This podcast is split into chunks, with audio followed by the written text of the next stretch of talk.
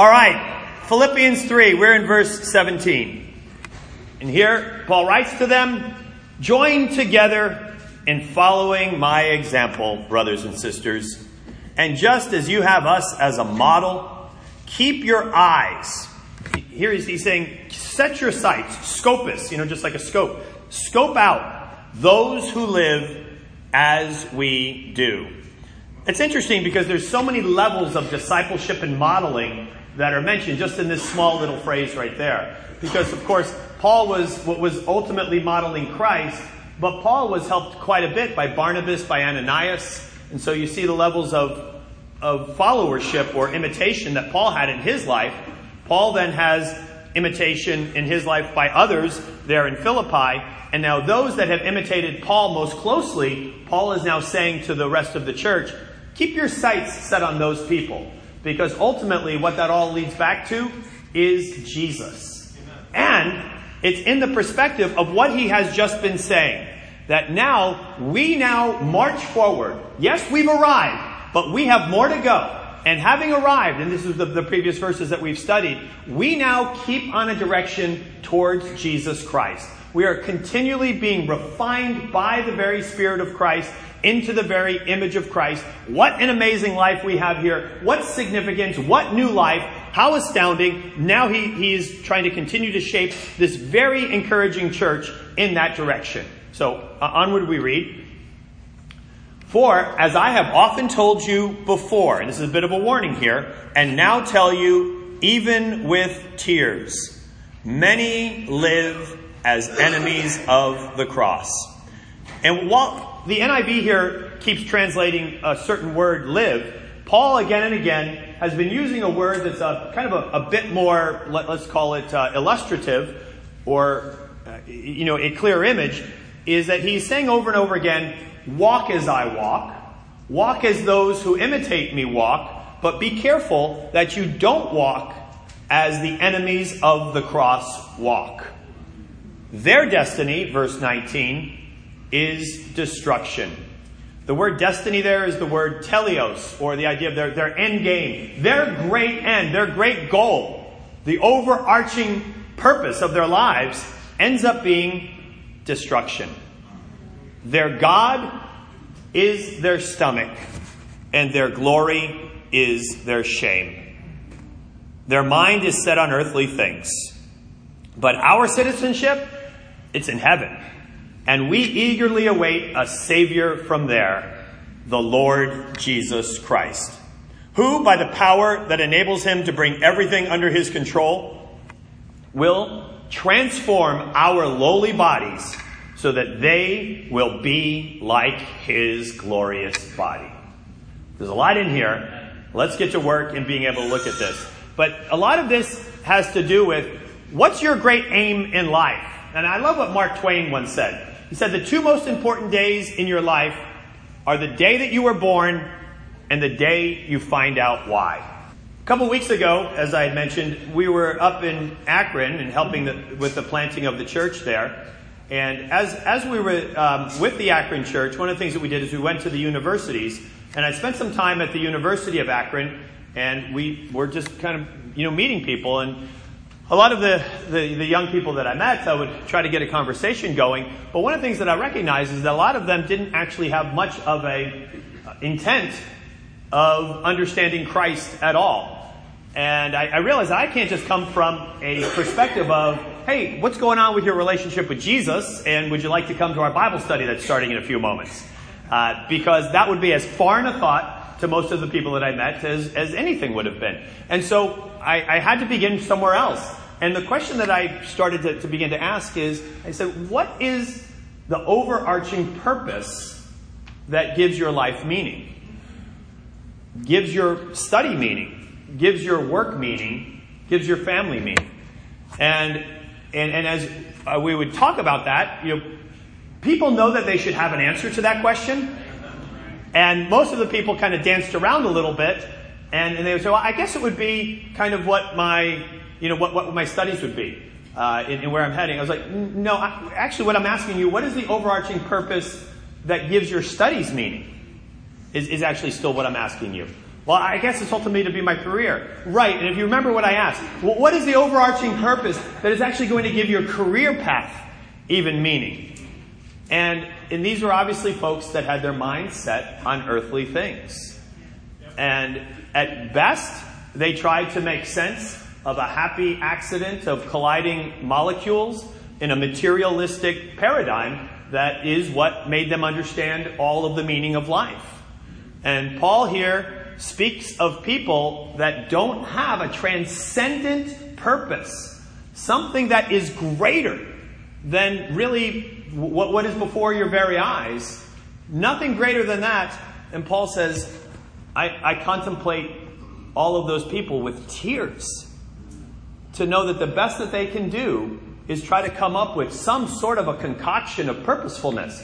And that really, that was, that was me before I knew Christ at the age of 29. And, and for a lot of my 28th and 29th year, and I look back at my journals, and it's, it's rather embarrassing to look at my rather haughty thoughts and uh, all of my great plans and all the ways that I was trying to give my life meaning. And I've mentioned this before, you guys. Before, I, I'd have these 10 year plans and vision statements and mission statements. And believe it or not, to me, those two were very different things somehow in my narcissism. But, but, but all of those statements were really nothing more than my narcissism wrapped in, in some sort of really contrived purposefulness, which really had a, a basis in, in nothing more than, than ugly self interest. And that's all that I had. And yes, I could shine it up, and yes, I could try to, you know, maybe sample a bit from Cicero or Socrates to make it seem a little bit more impressive in, in different ways. But at the end of the day, it all just rose and stood on nothing more than my own ego and my own delights. And, and it, it easily fell on itself as well. But Having come to know Christ, oh my goodness, how all of that is not just eclipsed, but, but completely supplanted by something so significant and eternal and transcendent and deepened with really unshakable hope. Praise God for, for all of that. But Paul in this passage gives us the contrast of someone whose mind is set on earthly things versus someone who is a citizen of heaven and they know it. And, and so this will be the, the contrast that we look at today as we look at these two different mindsets. Now, I, I kind of jokingly have the neon sign there, eat here. If you're on Facebook, you're like, oh, I want to see the slide. There's not much to the slide, let me tell you. One, one picture says eat here, and the other is a neon sign saying Jesus coming soon. Yes, I know you're saying to yourself, wow, that's so clever. Good job in doing, putting that together. Thank you. Well, anyway, the, the, um, I, I, also, I also put eat here because he says their God is their stomach. But now the word for, for stomach, it, you know, many of the internal organs for, you know, Greek words didn't just mean literally the stomach. For example, when, when it says that uh, Jesus is, uh, you know, was compassionate, it, it literally meant his, his spleen went out to you. Well, I mean, it didn't mean literally his spleen went out to him. Uh, and here you might look at the passage likewise and say, well, it is really their stomach their God. But the word stomach was also the way of speaking of your emotions. So this could be a way of saying if your mind is set on earthly things, then what you really set to be your God is that you're really, honestly, you're led by your emotions. Rather than by, by, by something so much more objective and divine, such as the great standard of the Word of God. Uh, and, and if that being the case, then you, are either someone that is kind of trying to craft this thing for yourself, trying to serve the, the emotions that are, that are guiding your life in so many different directions. And at the, at the same time, setting up great purposes for your life, not even realizing that those very things are going to be, ironically, your destruction rather than your deliverance. And so I want to first begin with the idea of this earthly mindset. And my first uh, point is the overall sermon's uh, title was Raise Your Sights. And the first point is Sights Set Low. And to, to look at this again, this idea that your destiny is your destruction, that your God is your emotions, and your glory, your shame. These are all indicators of someone whose mind is set on earthly things. The way the Greek is, is arranged, that phrase their minds set on earthly things is the main clause, and then all of the other clauses kind of feed into that one. It's, it's attendant to someone who is really just thinking about things from an earthly perspective only. When that's the case, whether you know it or not, you're an enemy of the cross. You're, you're led by your emotions. What you think is going to be a great purpose is going to be a great destruction. And what you think of as great glory, as shameful stuff. And for many of us, we know, we know maybe even not from too long ago, what it was to be someone with their mind set on earthly things. And how true all of this is. Now, if you had asked me when I was 28 years old, are you an enemy of the cross? I'd say, how dare you? I love Jesus.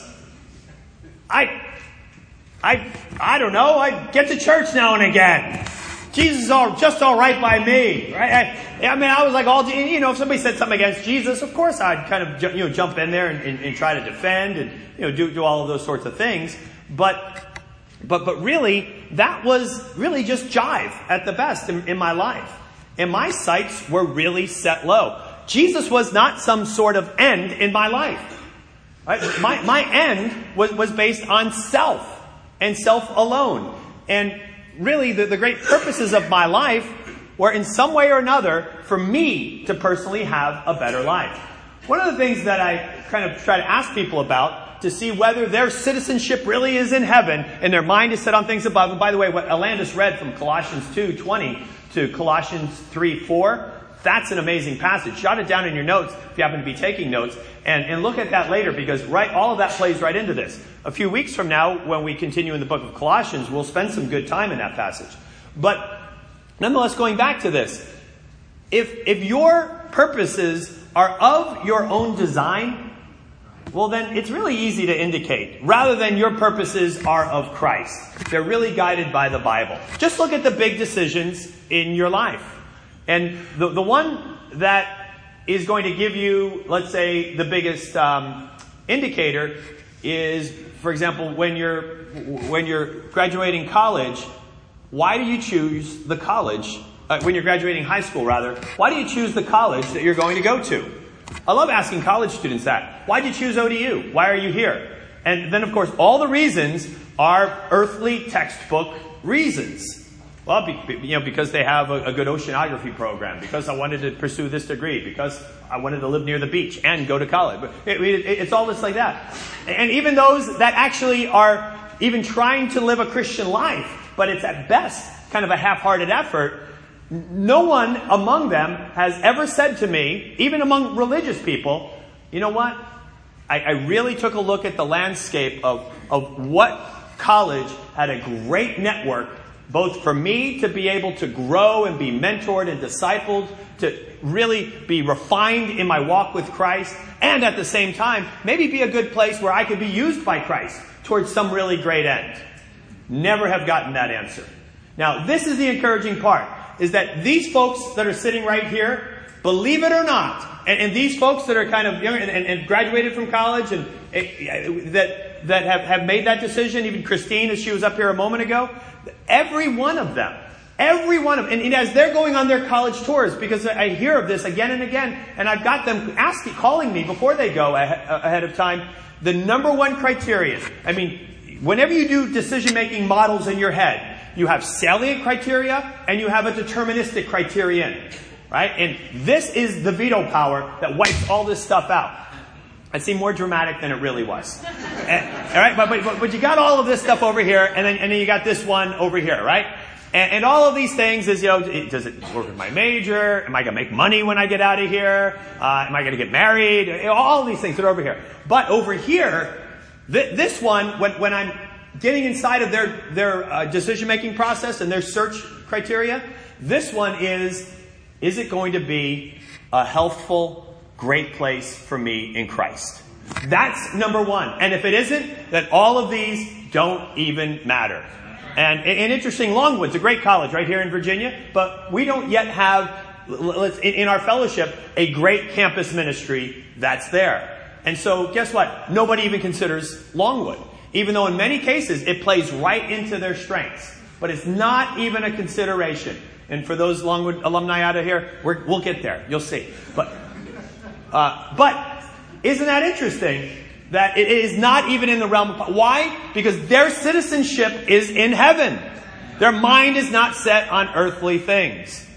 Why did you pick the job that you picked? Why did you end up living here in the place where you live? If it wasn't for a, a really intentional reason in Christ, then I gotta put it to you, then you did not do it because you ha- are a citizen of heaven, but because your mind is set on earthly things. Now, your mind may be set on earthly things for a variety of other ways too. You might actually have your mind set on earthly things in your opinion of Christ. And we don't know all that Paul is talking about. And by the way, people who have studied this passage and have tried to get deep into the text and into the context and the uh, archaeological, uh, I'm sorry, the, uh, uh, the cultural context of it, they don't really know. They don't really know who is the audience that Paul has in mind of these people. They know, by the way, because he says to them, I've told you before and I'm telling you again. So there's a long dialogue that perhaps has gone on between Paul and the Philippians about who these people are. The many who are going to live this way. And it may just be simply like Jesus said, many I tell you, many I tell you will be on the broad path that leads to destruction. But only few are on the narrow road that leads to life. And it may just be that Paul is just reiterating that real truth that has, has been a reality ever since uh, Jesus began preaching on this very topic. But the, the, you may have a, an earthly view of Jesus on top of everything else. And what would be an earthly view of Jesus? Well, I, hear this quite a bit. Oh, Jesus, yeah, I, I you know, kind of mind beforehand. I, you know, I, like Jesus.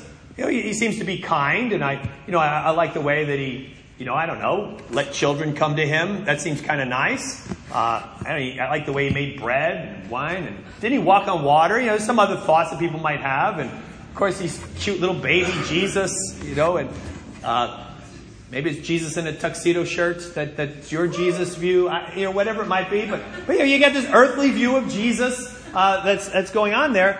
And, but, but the bottom line indicator that there's an earthly view of Jesus is that what you want to try to do to Jesus is defang and declaw him. And make him into just a good moral teacher. And Paul, with tears, would lament the idea that this is what you've done to my Jesus. My Jesus, who never gave you that possibility. Now, I'm going to come back to that one in a minute, but the other way that you might kind of have an earthly view of Jesus is you say, well, I like Jesus, but I think maybe he's just, maybe more of like a myth or a fable. And that maybe even if there were no Jesus, we'd have to invent him, but we already have invented him, and so we've got what we've got. And probably, you know, how myths develop. That's probably how Jesus developed over time. Well, sadly, for your, your hypothesis there, historians and history and historical documents don't allow you the option of saying that Jesus was a legend. We have from Pliny the Younger, from Josephus, from the Jewish Talmud. By the way, today is Rosh Hashanah, so Happy New Year to you. Uh, I'll talk about that later, maybe if I have time. I probably won't. But, uh, but, but all through those sources, uh, Tacitus, uh, also Lucius, that they're all early, early historians in, who, who write of the history of Rome, and in all of them, Jesus figures prominently. So there is no chance the legend hypothesis has any traction based on any sort of actual intellectual inquiry that is honest. Only through laziness or dishonesty intellectually could you come to that conclusion. So, so now we've got Jesus, we got to deal with him. So was he just merely a good moral teacher from an earthly mindset? Jesus doesn't give you that option. If there's one thing that he won't allow to occur is for you to try to put him in that place. No one who is a good moral teacher would ever say the things that Jesus said. And he doesn't give you the ability to keep him in that place. Jesus says, I am the way, the truth, and the life. And no one comes to the Father except through me. That's your good moral teacher. There is no other name under heaven by which men must be saved. That's your good moral teacher. Now, that's what they say about Jesus, of course, in Acts. Jesus says, I am. I am the light. I am the way. I am the good shepherd. I am the vine. Over and over again, these are not the words of a good moral teacher.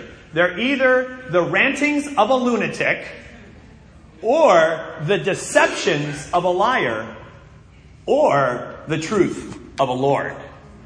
But those are your only opportunities. And, and in earthliness, to try to create a new one is only done out of cowardice. Because you know, faced with the only real choices that the data about Jesus gives to you, you have to then give him one of the only logical conclusions.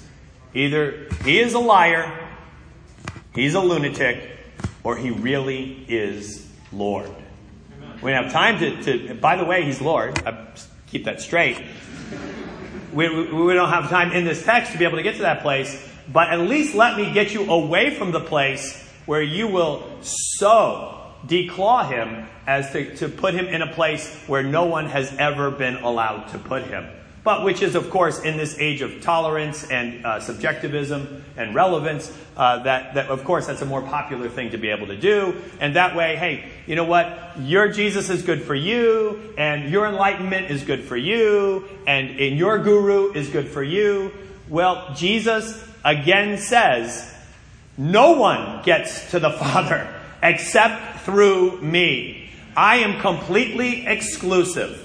And if it's not through me, there is no transcendent reality, there is no greater purpose, and there is no heaven for anyone. Now, is that rude and closed minded for him? He died for you. I think that's okay for him to be able to lay that out. He was tortured unjustly so that you would have beauty and hope and acceptance to a greater degree than you could ever begin to imagine. And for him to make sure that you're not deceived by some other cultural relevance that would get you into a different direction, I think is well within his purview to help you to realize, no, these are the limited choices. Make your choice right. But anyway, I think with, with, all of this in mind, as you look at what it is to have your mind set on earthly things, that if that does in any way begin to characterize you, then what Paul continues to say here is then your destiny, your great teleos, the great meaning and significance of your life, as much as you may have crafted it well, as I did, in the end, you are actually orienting your life towards your own destruction. And the irony of it all, the more finely you hone it, the more clearly it's yours, the more clearly it leads only to destruction.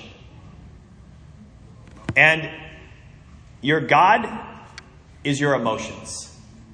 And if this is not based on something transcendent, when you have a rough day, when you have a good day, it's going to lead you in ways that it should never lead you. The Philippian church of all churches here is a church that is getting beat down by persecution, a church that is in dire straits due to famine and poverty, and yet, this church that Paul is writing to from his prison cell, where who knows what he's going through, they are both having a love joy fest one with another. Why? Because their emotions are not their God. Their God is Jesus. And Jesus, despite all that was set before him in terms of, of discouragement, humiliation, rejection by, by all that he looked to serve, and ultimately torture and death, says, For the joy set before him, he endured the cross, scorning its shame. That's who their God is. The one who rose above emotions, that's who they imitate. And because they have such a surpassing purpose to their lives, they're not puffed up when they get the job promotion. And they're not devastated when they get the demotion. That's the beauty of a, of a life anchored in Christ rather than anchored in self, where it's your own best thoughts that try to get you to your end, and sadly, your emotions that really do dictate the, the path and the really the level of, of uh, joy in your own life. And and the, the last part it says there is the, their glory is their shame. And when Paul ever talks about this, it, it often is, is talking about something that probably has to do with sin.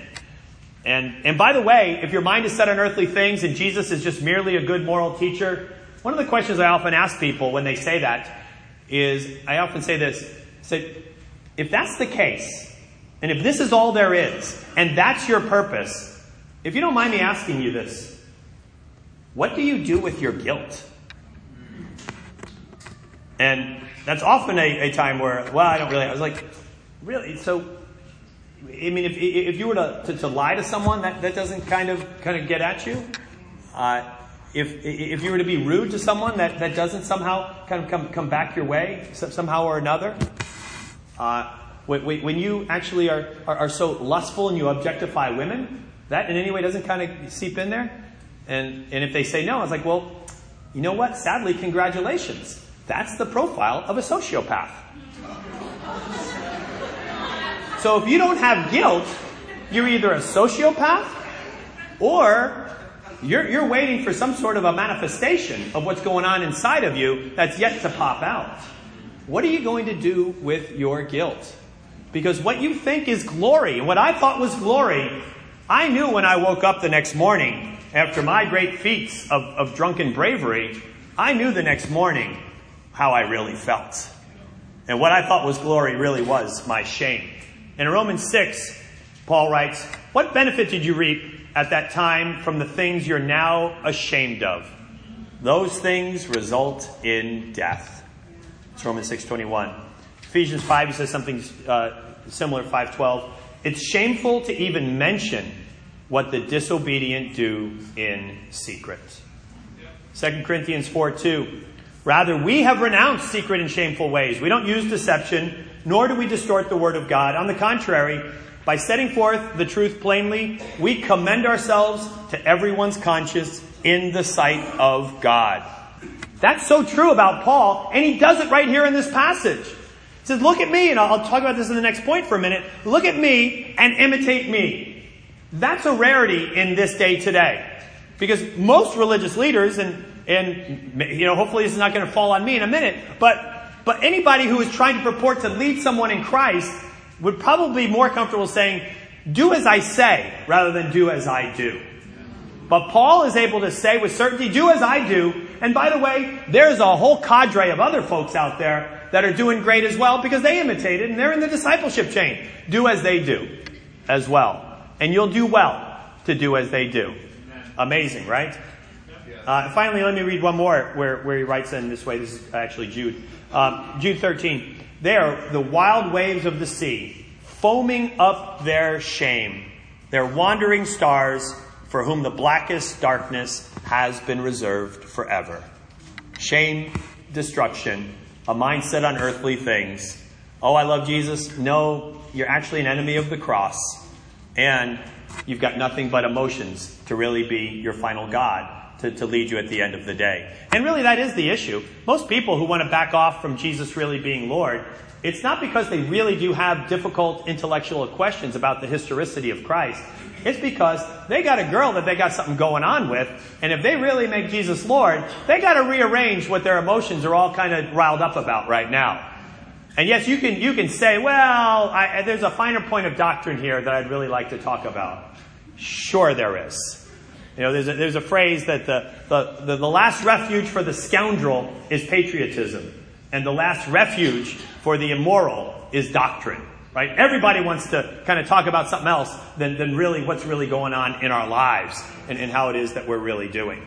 Um, and let me make an appeal to you here.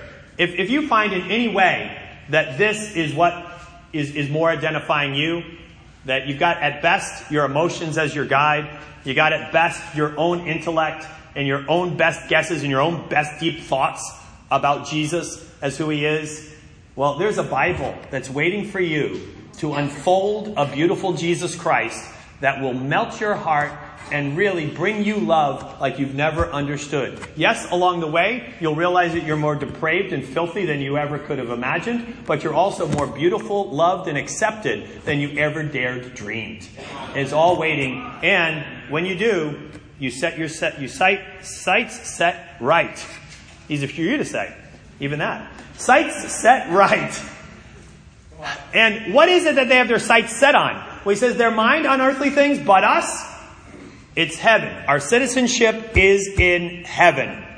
The word that he uses there for citizenship is, is actually a, a, rather interesting one uh, because that term, politeuma, we know we get words like uh, polis, like Annapolis or Indianapolis.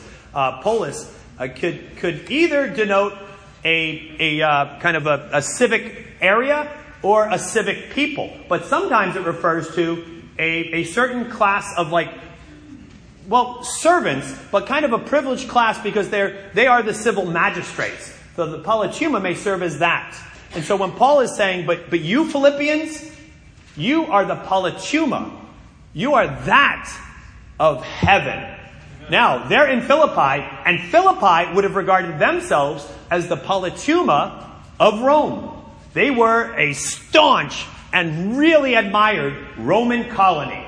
And within their different circles, they generally were the politeuma of Rome, but there were also those that were really committed to really keeping the colony solid and with Rome that, that would have been there. And interestingly, as they're receiving this letter from Paul in Rome, in chains, in shame, uh, likewise, all of Philippi would have been used to receiving a, a discourse from Rome in glory. And here they're receiving this discourse from Paul in, again, written from a man with chains on his hands and, and to be able to realize, wow, what great direction we have from Rome right now. And the irony of it all is just so amazing in the backdrop of what's going on right now. But your citizenship is in heaven, and this is what we're all about.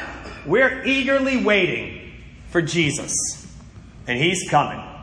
He is coming to claim this colony. And when he does, all of this will be made new. God will come down and be with man and all recreated. And so we live our lives with our minds set in hopeful anticipation of the parousia. That's the Greek word for the return, the glorious appearing of our Lord and Savior Jesus Christ.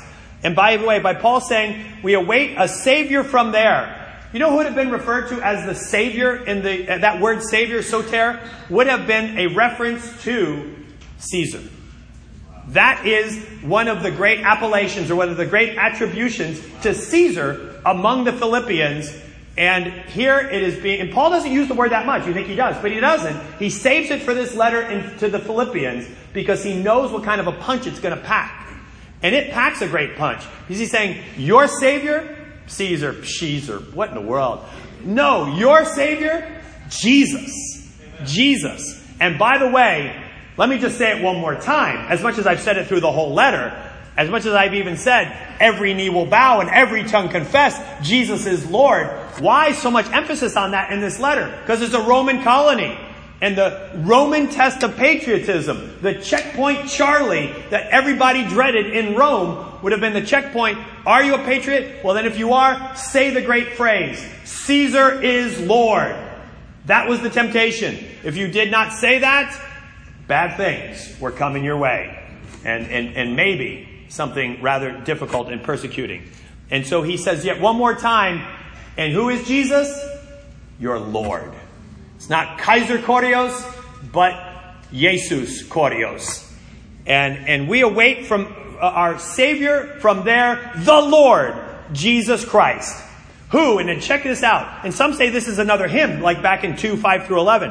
Who, the, the Lord, Jesus Christ, who, by the power that enables him to bring everything under his control. So Jesus has got it going on right now. Jesus right now as, as he is, is ready from the throne to come and, and bring it all back, has within him the power to bring everything under his control. The power to have every knee bow before him. And even if right now your mind is set on earthly things, Jesus, when he comes back, has the power to make sure that your knee will bow. Now, it will be an involuntary bow, and it will result in destruction, as he says, but that is his power. But what else is that power able to do? Transform our lowly bodies so they will be like his heavenly glorious body. That's what he has the power to do, and that's what he's coming to do. And as he brings the Philippians into church, there's an interesting tradition that has arisen throughout church, church architecture. I've, I've mentioned it before, but I happened to be on uh, Apple Maps, and I thought, well, let me just test this out and see if it's true. I know I've looked at it a bunch of different times, but so I went on Apple Maps, and these are just screenshots from from my uh, iOS device. And in Germany, that's the Cologne Cathedral, and the north-south orientation is just like it is on, on the page there, right? So north is at the top, uh, east, of course, is to the right, uh, left to the west, and south to the bottom. That's the Cologne Cathedral. That's Westminster Cathedral, and then in the top right corner, that's St. Margaret's, right there in London, right along the Thames, and down at the bottom, that's St. Peter's Basilica. Three of the more famous landmarks that are cathedrals. Now, this was the kind of the mindset of the architects of cathedrals that the, the building place of the church, it certainly is not the church, it's just the housing place of the church. Let's at least use it to orient the church. What do you mean by orient? It means that you bring them in and you have everyone enter from the west and seat staring towards the east. Is that because Jerusalem is the east? Well, no, we could go to St. Basil's and see the same thing in Moscow's Red Square. We could go uh, to China and see, see similar uh, things. matter of fact, the earlier, earliest evidence of architecture in China was an oriented uh, church to show how early Christianity was in China. Why, why this orientation? It's because of this passage, Matthew 24, 27. For as lightning comes from the east, is visible even in the west, so will be the coming of the Son of Man. Because this passage says that even though we're way in the west and you can see lightning way out in the east, that's what it's going to be like when the parousia is realized for all of us. So when we come into the assembly in these buildings, let's at least physically remind ourselves that we are being gathered together, reshaped, and in unison, heading in the same anticipation of the glorious appearing of our Savior and Lord Jesus Christ. So all of these cathedrals and all of what really church is meant to do is bring us into unity as we await for the glorious appearing of Jesus Christ. What Paul is telling the Philippians, this is why we've been gathered together. Because it's not just to keep on keeping on, there's an end game here. And our end is not our destruction, our end is Jesus. He is going to appear just as, as, as he went before. And, and when he appears, holy smokes, waiting to see what's going to happen then. And then, of course, we have so many passages that, that, that speak about it. And, and in essence, when he appears, he says here, our glorious, our lowly bodies, our humiliated bodies, is, is really what he talks about here. Looking around, uh, and they will be like his glorious body. Now, this idea is it's a very physical body, is the word here. When we're transformed, we still have physical bodies. This is not about Gnosticism. This is not about Platonic dualism. Uh, God likes matter. He, he doesn't, he, he, created the world that it is good. God is going to bring about the recreation of all things. As a matter of fact, all creation, Romans 8, groans in anticipation of the return of Christ when he makes all things new. And when he does, paradise restored, your body's transformed, you'll have it going on, and it'll be delight after delight scenes of bliss forever new rise in succession to our view over and over again as we glory in the new creation and the culmination of all things. And at that time, Ephesians says, you'll know finally the fullness of the grace and the love of God. It'll all finally, you'll then be like, wow, I thought I knew grace. Now I realize, wow, how kind God was to us. Look at all that we have. And so we set our sights and brothers and sisters, we have this, just as the Philippians do, we have this as the, the, the orientation and the significance of our lives. It is unparalleled in any sort of crafting of a purpose that you could have for your life. And you've got it. You've got significance. You've got hope. You've got new life. You've got redemption. You are not plagued by guilt. You are not plagued by doubt. You are given all of these things. And this is the great life that we have in Jesus. And why do we rejoice? Because we got all this. And what's coming is even more astounding. And so, as, as we kind of compare the kind of the two approaches of the way that you want to live your life, my goodness, I would imagine that God has put someone in your sight, as Paul said here. And I'm going to go ahead and kind of throw the gauntlet down here. Just as Paul was able to say to the Philippians, you know what? Go ahead and imitate me. And imitate the people that are around me. I'm going to say that too. I say, you know what? Whoever it is here that God has put in your sight to raise your expectations to be more like Jesus, you know what? Go ahead and poke under the hood there. Because you know what you're going to find? You're not going to find hypocrisy. You're going to find sincerity of a life transformed from the inside out. And that's a value and that's a rarity. But it's here and it's gathered together. And so if, if, you're here and you've got someone here that has helped raise your sights of what it is to really live like Christ, well, here's my challenge. Don't let this work of the Holy Spirit, don't let this passage just kind of fall to the ground or fade into the ether. But grab that person and set up some intentional time so that what you know the Holy Spirit really wants you to go towards will actually be the case. Amen. Thank you.